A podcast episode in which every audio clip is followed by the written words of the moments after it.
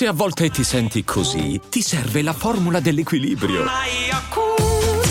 Yakult Balance, 20 miliardi di probiotici LCS più la vitamina D per ossa e muscoli. Avete mai pensato che si possa imparare a vedere le scene violente anche da adulti?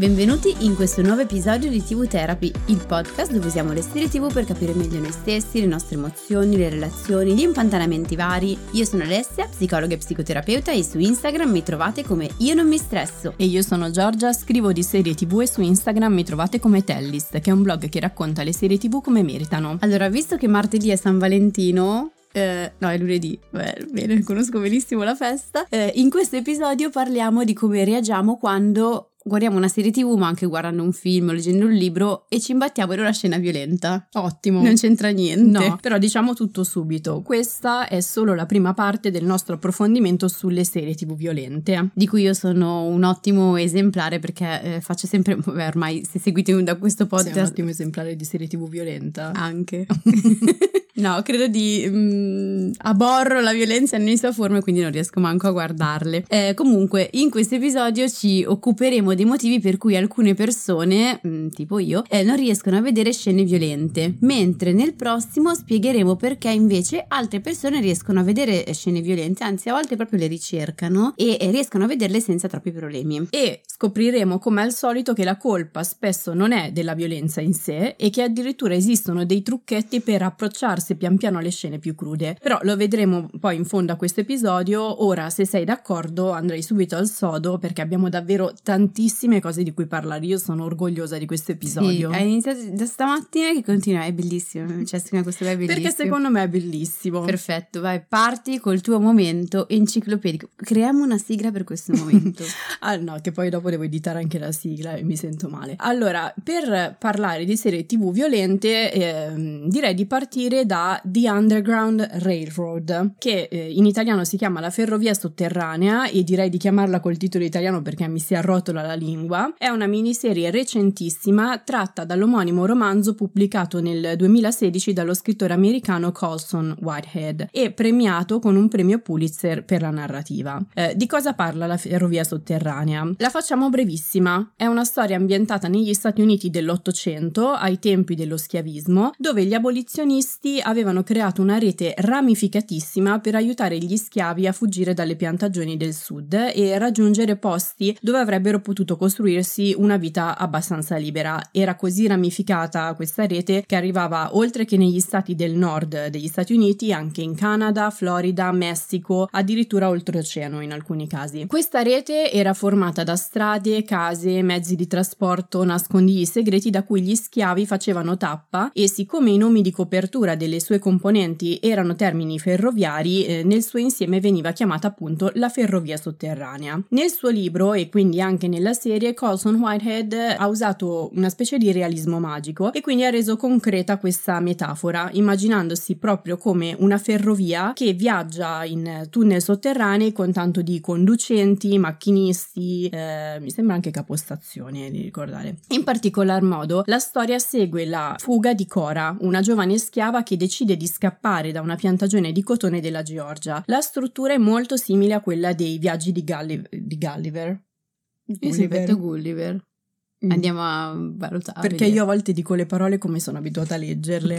Ok. Ok. Quindi quasi ogni episodio racconta una tappa diversa in uno stato diverso dove Cora impara che deve guardarsi le spalle sia dai cacciatori di schiavi sia da chi vuole aiutarla, ossia tanto dall'odio razziale quanto da chi pensa di combatterlo. Diciamo che è un po' come quando sui social vieni colpita sia da chi ti dice che sei brutta e sia da chi per difenderti dice, pensando di difenderti, ti dice come stai bene adesso che ti sei truccata. Uno dei miei cavalli di battaglia battaglia. Un classico. Comunque, noi non siamo qui a parlare della storia di Cora in sé, ma della storia che sta dietro la serie. Perché quando Amazon decise di portare in tv un adattamento della ferrovia sotterranea, pensò che non ci fosse regista più adatto di Barry Jenkins a cui affidarla. Barry Jenkins è infatti molto noto per le sue opere pluripremiate a tema razziale, eh, da Se la strada potesse parlare a Moonlight, che per intenderci è quel film che fu premiato con un Oscar per il miglior film eh, dopo che eh, era stato assegnato per errore alla La Land. Questa me la ricordo. Perfetto.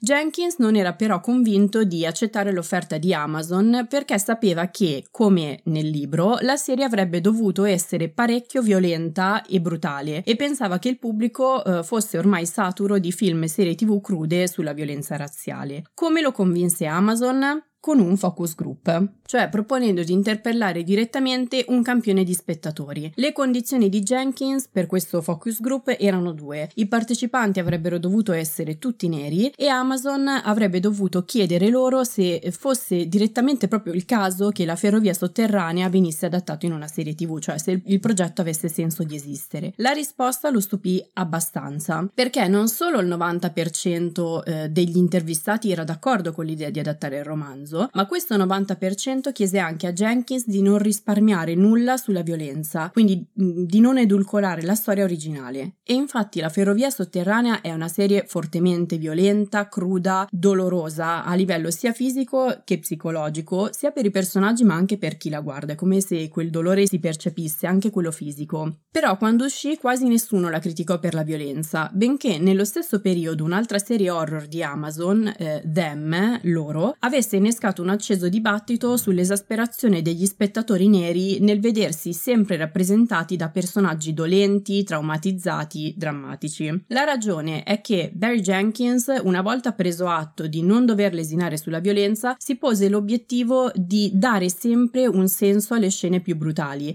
attraverso degli elementi anche magici più surreali che ne mostrassero il significato nel percorso dei protagonisti. Il che fa quasi pensare che a impressionarci quando ci imbattiamo in scene violente non sia tanto la violenza in sé, ma quello che rappresenta in quel momento, il significato che ha per i protagonisti e che noi ci proiettiamo sopra e che quindi differenzia le nostre reazioni davanti a una stessa scena oppure eh, davanti allo stesso tipo di violenza che però è collocato in due racconti diversi. Sì, e poi in base ai propri trascorsi, ognuno di noi ha delle scene che anche non violente in realtà proprio non riesce a vedere, cioè c'è chi schippa sul sangue, chi sulla morte degli animali, animali, chi invece, perfetto anch'io, eh, chi inve- io, io so molto di più in realtà, no io non le guardo proprio, ecco, non schifo manco. A posto chi invece sui baci e sui nudi. Bisogna considerare che le serie tv, ma qui torniamo anche i libri e i film, sono delle specie di viaggi emotivi, quindi se sono ben scritte, eh, tutti i fili narrativi si intrecciano gli uni con gli altri e le scene assumono un senso che eh, non è a sé stante, ma ha una risonanza specifica nel percorso del personaggio. Quindi, in base a quella risonanza, il contenuto delle scene ci colpisce. Noi vediamo la violenza perché si tratta effettivamente dell'elemento che è più visibile e che crea il primo impatto, ma il modo in cui poi reagiamo a quella violenza dipende molto dal significato che ha nella storia e che noi le attribuiamo. A questo proposito mi viene in mente l'esempio di Squid Game, dove questo viaggio emotivo si percepisce molto bene. Noi vediamo i personaggi da bambini, conosciamo la loro storia familiare, le colpe che devono scontare e il motivo per cui si sono prestati al gioco mortale che c'è al centro della serie. Quindi a colpirci in realtà non è tanto la violenza di per sé, l'effetto delle scene più brutali viene amplificato dall'impatto l'impatto che ha sulle vulnerabilità e sul percorso dei concorrenti, dalla paura della morte e anche dal nostro senso di colpa o comunque il nostro sentirci incoerenti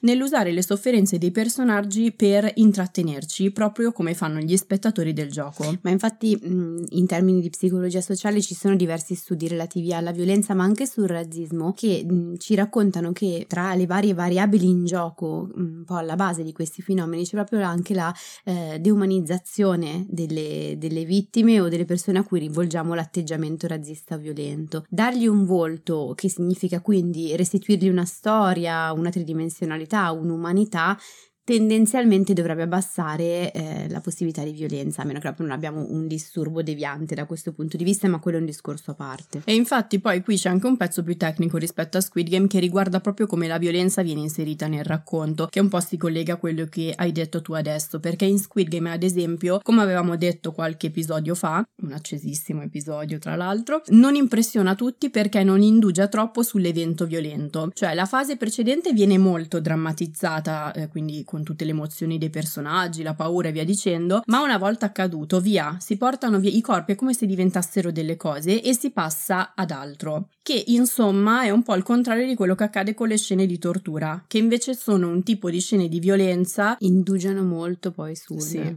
posso.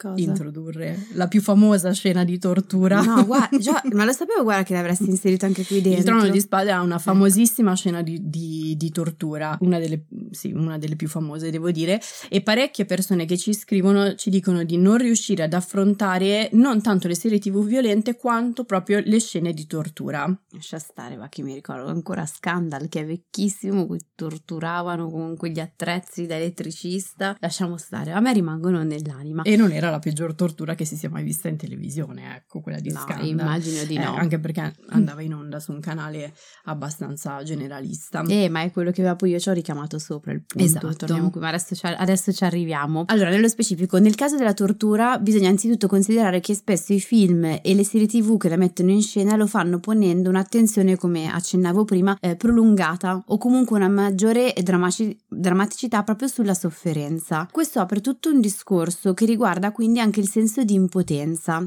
che è il senso di impotenza del- di, di quel personaggio che viene immobilizzato e sottoposto a una tortura, ma in fondo anche la nostra, quindi noi che guardiamo eh, la serie TV, perché non possiamo intervenire a fermare le violenze che subisce. Si tratta insomma di scene su cui né i personaggi né tantomeno noi abbiamo in qualche modo, eh, direi il controllo, ma forse nemmeno il controllo, proprio il potere di fare qualcosa, perché non è necessario mh, controllarle interamente. E quindi mandare avanti, oltre che evitarci visioni impressionanti, ci permette senz'al- senz'altro di riprendere un po' in mano il telecomando, no? Quindi il controllo di quello che sta capitando. Eh, anche qui poi non tutti reagiscono nello stesso modo. Questo è quello che ho raccontato spesso sia qui sia eh, in altre puntate, quindi sia altrove, relativamente alla mia difficoltà, no? A guardare eh, serie tv, scene, ma anche leggere libri in realtà che abbiano a che fare con la violenza o con la forza e so- forte sofferenza eh, fisica. Cioè, ad esempio, ho lì il libro Una vita come tante che mi guarda da lontano, ma ancora non, non sono riuscita ad approcciarlo. Ma eh, in terapia riesco ad ascoltare veramente qualunque cosa e, per quanto emotivamente smuova, senza alcun tipo di, di problema. Perché? Perché in terapia le persone arrivano eh, effettivamente per lavorare su quel problema lì e entrambi siamo molto più attivi davanti a quel trauma. Almeno questa è la spiegazione che io mi sono sempre data. Devo dire che confermo quest'ultima parte. Facendo la TV therapy mi sono resa conto che ascoltare determinate eh, cose, determinate situazioni in terapia, eh, guardando ad esempio una serie TV, mi avrebbe distrutto completamente. Invece riesco a tenermi insieme eh, durante gli incontri. Perché sei lì per fare qualcosa e il senso di attivazione, di già il movimento, anche qua questa è un'altra ricerca che forse avevamo già citato in qualche precedente eh, Sì, puntata, sì, quella sì, sulla violenza sessuale, ok? Eh, in alcune ricerche viene messo in luce come le vittime di violenza che si sono sentite poi a di- al di là dei fatti più passive, meno possibilitate a muoversi, hanno poi avuto un effetto traumatico eh, maggiore, più pervasivo in- nel, nel futuro, insomma, nel- nel- nella come conseguenza rispetto a coloro che nel corso della violenza sessuale si sono sentite in qualche modo più attive, un pochino più, per quanto possibile, prendiamolo tra virgolette, padrone della situazione o comunque capaci di fare qualcosa. Ma riprendiamo il filo del discorso. Allora, possiamo dire che la violenza è come se fosse uno strato eh, superficiale, in quanto la violenza colpisce effettivamente tutti coloro che la vedono. Cioè la maggior parte di noi davanti a una scena violenta è accomunata da una sensazione comunque di impotenza e di sofferenza. Ma il modo in cui quella sensazione di impotenza e sofferenza poi eh, ha risonanza eh, al nostro interno è poi diverso e quindi ognuno di noi ha un modo diverso di reagire davanti a quel dolore, davanti a quella sofferenza. Cioè, ad esempio, chi ha bisogno di tapparsi gli occhi o voltarsi dall'altra parte, chi deve cambiare stanza, chi cambia canale, chi skippa e chi rimane lì, ma questo poi lo vediamo nel prossimo episodio. E c'è anche proprio quindi chi ha bisogno, come vedremo appunto nella prossima, nel prossimo episodio, che ha bisogno di guardare quel dolore per padroneggiarlo. C'è anche chi invece non per padroneggiarlo, ma rimane lì davanti perché eh, rimane congelato la reazione di freezing, no? Davanti alla scena violenta o che ancora necessita di affrontarlo perché poi superato quel picco effettivamente si sente meglio. Ma non facciamo troppi spoiler rispetto al prossimo episodio. Sì, io ad esempio sto molto peggio con le cose che non vedo. Quindi a meno che non si tratti, come dicevo prima, di morti di animali o di fratture ossee, quelle proprio fanno crack, non ho particolari problemi a seguire scene violente. Però per... tipo con Hitchcock ti, dis- ti, scompensi che non mostra nulla, no? Perché, no, no, perché Hitchcock è, no, un'altra è epoca e quindi sembra più artificiale, no, però mh, mm, no, ehm, perché ho tutto davanti agli occhi. Se invece mi viene lasciato intendere qualcosa, la mia immaginazione eh, prende il via in maniera così elabora- elaborata da inquietarmi di più. Anche perché sottolineiamolo che Giorgia ha una, un'immaginazione su qualunque cosa che poteva... Com'era quel, quella specie di serie cartone ma da ragazzini? Che lei immaginava la propria vita poi sotto forma di cartone animato. Vabbè, no. poi andiamo a cercare. Non lo so. Lizzie McGuire. Forse no, sì, non lo so. Tant'è che di recente io ho ascoltato Il dito di Dio, il podcast di Pablo Trincia sul naufragio della Costa Concordia ed è stato difficilissimo. Cioè, per nove episodi io ho dovuto sistemare una stanza intera nel mentre, giusto per fare qualcosa. Stai già facendo spoiler su che cosa fare per affrontare le scene esatto, violente. e funziona, ve lo dico. Anche perché al primo ascolto, dopo tre minuti, singhiozzavo nella doccia, quindi ho terminato l'ascolto nella doccia. E questo probabilmente perché il formato del podcast mi chiedeva di completare eh, da me le scene raccontate da Trincia e dai superstiti eh, attraverso appunto delle immagini create dalla mia mente eh, e che però appunto la mia mente creava in maniera più spaventosa o distorta rispetto a come sarebbero mh, state poi in una potenziale docuserie. Che probabilmente è il motivo per cui tu hai una preferenza di, alle, delle serie tv rispetto ai libri cioè tra le due ti preferisci sì, anche perché sono sincera per me leggere un libro è complicatissimo perché la mia immaginazione parte in una maniera tale che io per leggere una pagina ci metto un'ora perché creo un film mentale. e quindi è difficilissimo però li leggo specifichiamo. Giustifica. Eh, poi diciamolo però che è importante cioè il punto è che alcune scene violente di sofferenza particolarmente dolorose in realtà non è che siano fatte cioè noi non guardiamo le serie tv solo per stare bene. In alcuni casi sì ed è una scelta assolutamente rispettabile, ma in realtà ci apre tutto un ventaglio eh, emotivo e quindi ci sta che in alcuni casi si possa anche eh, stare male o piangere, dà voce comunque a quel tipo di emozione. E quindi te lo dici a te stessa che non guardi le serie tv violente. Però io le guardo quelle poi che fanno piangere, mm. eccetera, c'è proprio un mood. Eh, ti vedevo che ridevi mentre parlavo. Comunque, a proposito di, di mente, insomma, e di questo tema, dimenticavo anche una cosa, appunto, sulla fatica poi ad affrontarle. Alcuni faticano a guardare serie tv violente perché sanno già che con, con molta probabilità i pensieri che queste serie tv gli procureranno andranno in scena nella loro testa per giorni. A me, ad esempio, questo accade spesso spessissimo, cioè non riesco a vederla non tanto, anche, ma non tanto per come sto in quel momento lì, ma perché io nei giorni successivi faccio molta fatica a staccare il pensiero, è come se diventasse una sorta di rimuginio nella testa in cui continuo mh, a ricamare su quelle scene, a pensare a come si siano sentiti i personaggi, ad alcuni accade anche davanti alla notizia ad esempio del telegiornale in realtà. A me molto forza. più con quelle. È come se le, la visione rimanesse in qualche modo attaccata addosso. Allora su questo abbiamo provato a fare una riflessione, abbiamo provato a chiederci chiederci un pochino come mai questo accada. La spiegazione che ci siamo un po' dati è che può funzionare un po' mm, come per i traumi in realtà, cioè quello che ci si rende conto lavorando con i traumi è che diventa pervasivo, continuativo nel tempo l'episodio mm, doloroso che per la persona è stato traumatico, che non è stato poi successivamente messo eh, in parole. Eh, nel momento in cui non riusciamo a dare parole al trauma, ci rimaniamo invischiati dentro. Non riusciamo di fatto in, questa, in questi frangenti a dare un nome alle emozioni che stiamo provando perché non ci è stato insegnato, perché non gli abbiamo dato la possi- non ci è stata data la possibilità di farlo e quindi che cosa rimane? Vengono tolte le parole all'evento, viene, viene tolto il contesto più mh, razionale in qualche modo di pensiero legato all'evento e rimane solo uno spesso estratto d'angoscia e eh, come si affronta e in qualche modo si supera il trauma? Proprio così, imparando a metterlo in parole e poi questo ve lo racconto poi dopo, ma quello che dico spe- se- sempre ai pazienti eh, con cui lavoro e cerchiamo di affrontare i loro traumi è proprio di ricucire i diversi pezzi della storia attraverso alcune parole, quindi ricucire passato, presente e in qualche modo mh, l'immagine sul futuro. Quello che diciamo, che diciamo sempre, insomma, dico sempre ai pazienti è che proveranno sicuramente delle emozioni spiacevoli ripensandoci, è quello che ti dicevo prima, no? Cioè si provano sicuramente delle emozioni spiacevoli ripensando a quella scena violenta, ma la differenza è che non ci si rimane più incastrati dentro. Però questa è una cosa che impariamo a fare per lo più da piccoli, giusto? Allora, da piccoli impariamo a farlo ed è quello che ci dà poi lo strumento di fatto per imparare ad affrontare questo tipo di situazioni o che in qualche modo, uscendo dalle serie tv ed entrando più nel, negli episodi traumatici veri della vita vera, è quello che ci dà gli strumenti in qualche modo per affrontarli e per costruire strumenti di resilienza, no? Quindi poi per riuscire ad andare avanti. Ci sono però persone che non hanno imparato a stare in contatto con la sofferenza, il che non significa necessariamente essere stati maltrattati, eh?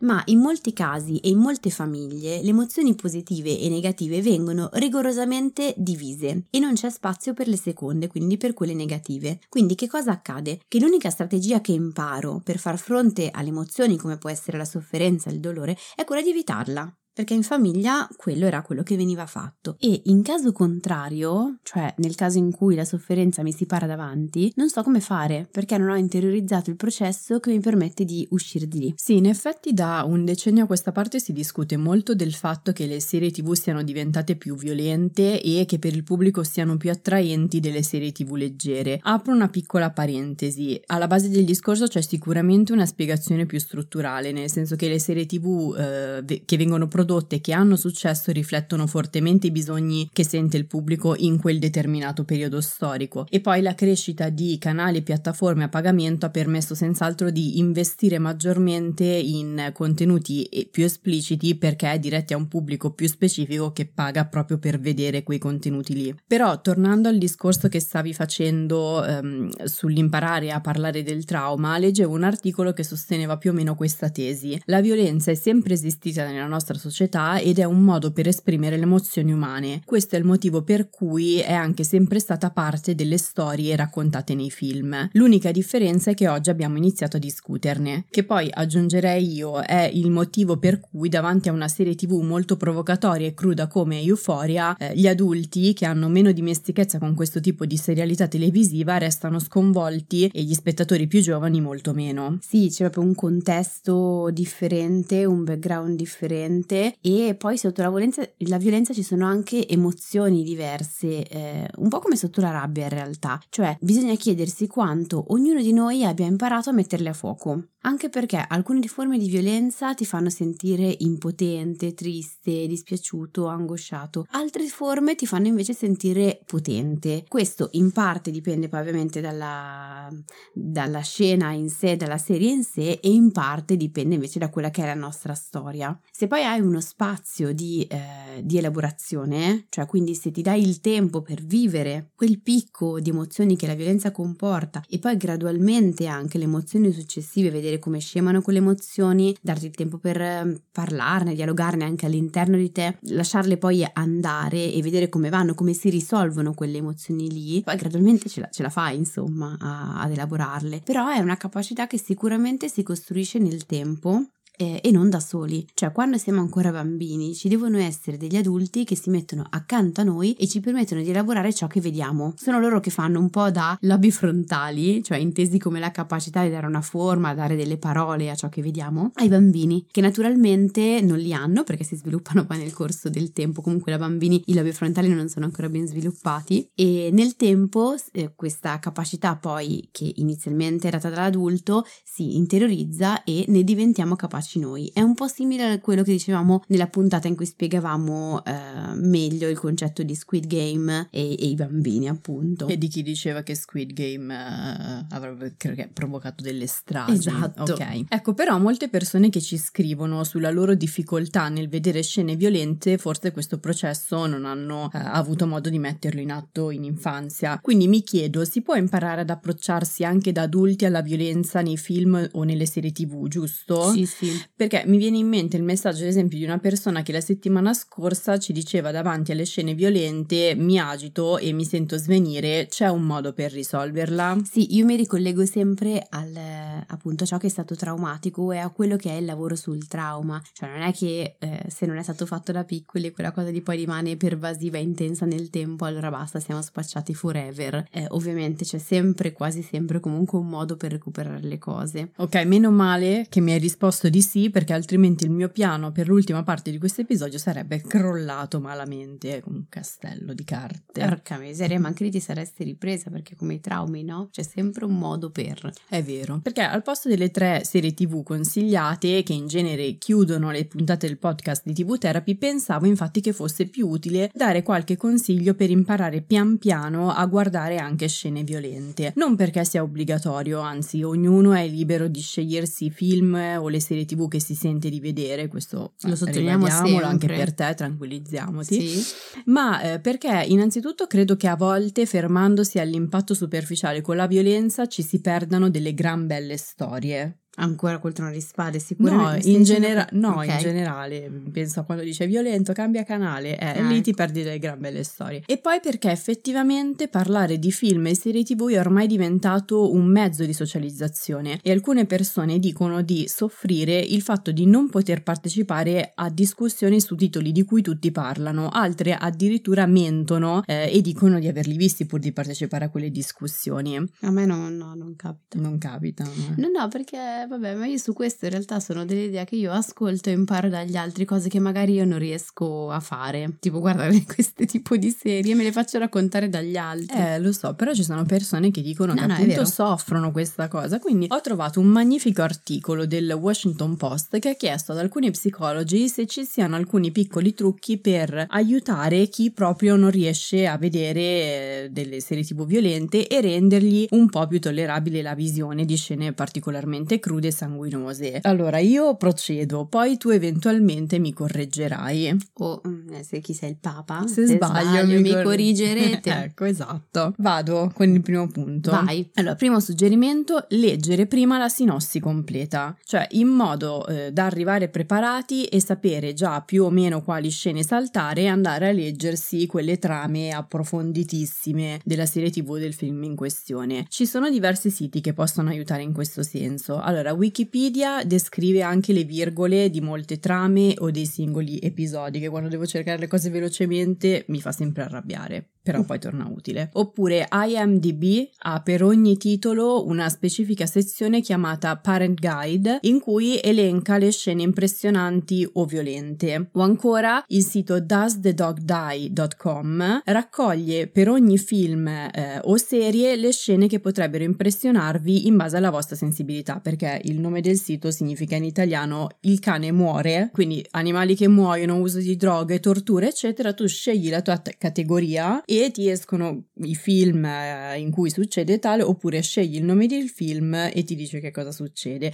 e anche un'applicazione. Perfetto, questo è proprio perfetto. Perfetto. Lo mettiamo poi nella descrizione così almeno mettiamo tutto per tranquillizzare. Oppure se non trovate delle anticipazioni approfondite perché magari non so la serie TV o il film in questione sono molto nuovi, un suggerimento alternativo può essere guardare la serie o il film in questione con qualcuno che vi riassuma e che non sia sadico anche, quindi che poi ve lo riassuma con toni moderati le parti su cui magari eh, vi siete tappati gli occhi e le orecchie. Qualcuno che faccia da mediatore. Esatto. Punto numero due. Focalizzarsi sugli angoli dello schermo. Quindi quando la scena impressionante arriva, mettersi le mani sugli occhi e dare una sbirciata con la visione periferica ai lati dello schermo in modo da percepire il senso e la tensione del momento, ma in, man- in maniera attenuata. E questo non vale per te che riempi tutto con l'immaginazione e peggiori la faccina. Esatto. Tipo, eh, questi consigli non prendeteli da seguire pedissequamente, no. ma misurateli eh, ed equilibrateli, insomma, a seconda del vostro modo di no, essere. perché se mi metto le mani sugli occhi, un macello proprio. Sì, infatti, ma macello vero. Esatto. Poi pensare ad altro. Ad esempio, questi non sono suggerimenti miei, ma del Washington Post, eh, non so, arriva la scena violenta, inizia a comporre mentalmente un'email di lavoro che devo inviare il giorno dopo, oppure penso alla lista della spesa, oppure alla lista di cose da fare nel fine settimana, in modo da distrarre il cervello con qualcosa di più innocuo. Qui sarebbe interessante fare una puntata tra eh, la differenza tra le difficoltà a vedere scene violente e le difficoltà sessuali, perché questa è esattamente la cosa che molte persone fanno durante un rapporto sessuale, ma poi non riescono a metterla in pratica durante la visione di una scena violenta. Sarebbe curioso analizzare il perché. Allora faremo un episodio di approfondimento. Segniamocelo. Ok, poi quarto punto, prendere la serie a piccole dosi, cioè prendersi delle pause anche intermedie eh, agli episodi in modo da riequilibrare il proprio stato d'animo, anche perché ricordiamo che alcune serie tv non sono fatte per il binge watching e poi non è detto che se gli altri riescano a vedere episodi violenti tutti in una volta voi dobbiate fare lo stesso. Non ti arrabbiare. no, non mi arrabbio, però eh, è vero, anzi okay. a volte si scopre anche che a far fermentare un po' le serie tv prendendole a piccole dosi ci rimangono più dentro. Anche quelle violente. Anche soprattutto quelle violente, mm. eh, perché bisogna digerirle. Ok. Ok. Punto numero 5. Trovare un modo per tenervi aggrappati alla realtà. Non so, stringere un cuscino e quindi concentrarvi sulla sensazione tattile che vi dà stringere quel cuscino. Sì, comunque questo volevo dire Washington Post che si chiama grounding ed è una delle tecniche che si usa nella terapia del trauma. Infatti la chiamava esattamente così. Ah, veramente? Credo di sì, perché poi alla fine Washington Post ha scritto questo articolo proprio interpellando dei psicologi. Allora dimostro di aver studiato. Bravo. Perché io le leggo per la prima volta in questo momento. Sì, sì, sì. Oppure eh, usare la tecnica del 54321. Vuoi spiegarla tu? Sì, anche questa qua okay. è abbastanza famosa e sempre in quest'ambito. È una tecnica che si usa per calmare l'ansia focalizzandosi sui cinque sensi. Quindi nel momento di tensione bisogna pensare a cinque cose che vedi attorno a te, quindi vista. Quattro sensazioni che provi, ma qua siamo nell'ambito del tatto, per cui non so, eh, il deretano, il sedere che tocca eh, la poltrona, i piedi che toccano il pavimento, la sensazione dell'aria fresca sulla pelle o del caldo, ecco qualcosa del genere, insomma quattro sensazioni che proviamo a pelle o al contatto con le superfici. Poi tre cose che sentiamo, quindi siamo nell'ambito dell'udito, due cose di cui sentiamo l'odore e quindi siamo nell'ambito dell'olfatto, una cosa di cui sentiamo il gusto o comunque il gusto che abbiamo in quel momento lì in bocca. Questa è la tecnica. Pensavo che se stai guardando un film particolarmente violento con l'udito senti urla, quindi forse devi andare poi nell'altra stanza. Ecco. Ma in realtà probabilmente è stoppare. Si usa tanti, queste tecniche qua si usano tanto appunto nelle, te- nelle terapie sul trauma e anche un, nelle MDR e praticamente si, si fanno così dei pezzi di sessione in cui si lavora su quelli che sono i ricordi traumatici, come può essere in questo caso qua, non è il ricordo, ma comunque la scena che per noi è traumatica, tra virgolette, e poi cosa si fa? Si riporta il corpo e la mente in uno stato di calma attraverso alcune tecniche di ancoraggio che sono queste. Ok, ottimo, molto esauriente. Grazie. Allora, punto 6, altro modo per calmarci è umanizzare i personaggi spaventosi. Questa era una cosa che abbiamo detto prima, abbiamo detto ci mettiamo un odino, ce lo ricordiamo alla sì. fine. Eh, cioè, se la storia non ci ha dato sufficienti informazioni sui trascorsi, quindi sulla backstory dei personaggi che ci fanno paura, proviamo a inventarli noi in modo da entrare in empatia con loro. Io non devo farlo perché sennò mi parte proprio un altro film. Comunque, oppure se abbiamo già informazioni sui loro trascorsi, ma non ci basta questo a calmarci, possiamo aggiungere dei nuovi dettagli. Eh, se si riesce a capirne le azioni e a provare un minimo di compassione per loro, questi personaggi dovrebbero infatti sembrarci meno spaventosi. E ricordiamolo comunque, comprendere non è giustificare. Ormai diventa un mantra. Il nostro spot, okay, il nostro slogan. E 7. Parlarne. Tra amici, no scherzo. Quella esce tra poco. Eh, quindi condividere con altre persone le vostre emozioni rispetto a quel determinato film, a quella determinata serie o scena che vi ha impressionato, eh, perché questo può aiutare prima di tutto a trovare conforto e poi a scoprire anche un'interpretazione diversa a cui non avevate pensato e che magari vi rende quel film, quella serie, quella scena molto più digeribili. Che poi in fondo eh, è quello che facciamo anche in questo podcast ed è quello che secondo me fanno anche i critici. Umanizzaceli. I critici? Eh.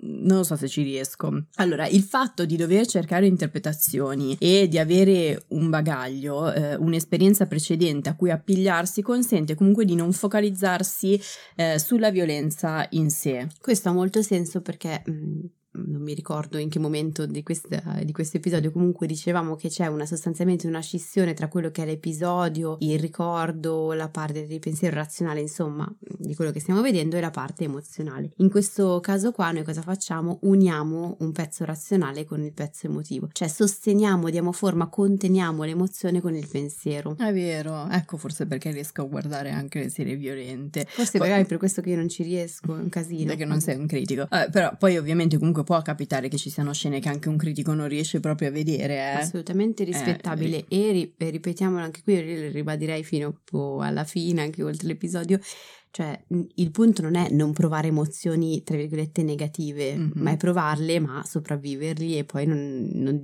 non, vadano a invadere la nostra quotidianità, gli facciano fare incubi, eccetera. Aggiungerei anche un punto, se posso, quindi. Sì, puoi. Posso. Grazie.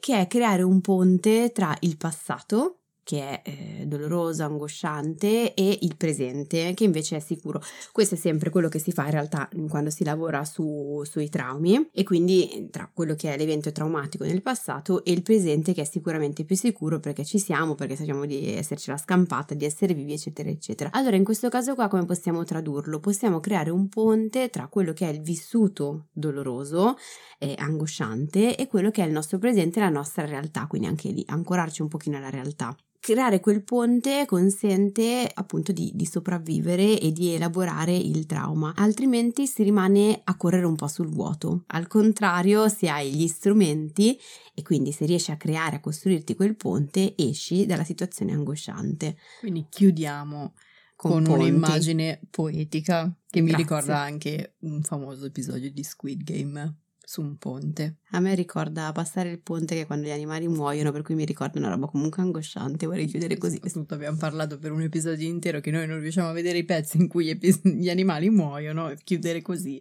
Per questo va bene. capisci che rimango traumatizzata.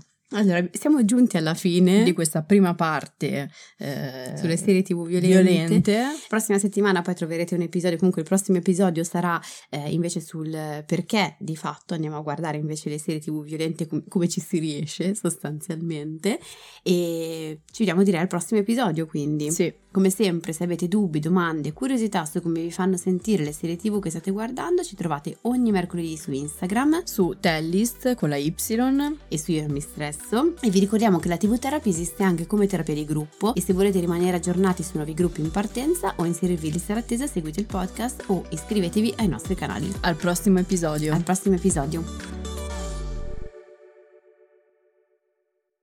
Su Instagram mi trovate come io no, Aria, non è possibile. Barry Jenkins è infatti molto noto per le sue opere. Perché mi guardi? Perché non lo conoscevo. A piccole do. Sei veramente soddisfatta di questo intervento? Eri così.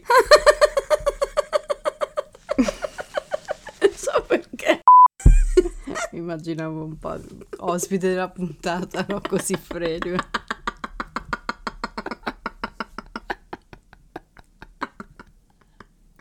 Chissà cosa ne uscirà. No. Vista, gusto, udito, olfatto. No. Vista. Cosa manca? Hiring for your small business? If you're not looking for professionals on LinkedIn, you're looking in the wrong place. That's like looking for your car keys in a fish tank. LinkedIn helps you hire professionals you can't find anywhere else, even those who aren't actively searching for a new job but might be open to the perfect role. In a given month, over 70% of LinkedIn users don't even visit other leading job sites. So start looking in the right place. With LinkedIn, you can hire professionals like a professional. Post your free job on linkedin.com slash people today.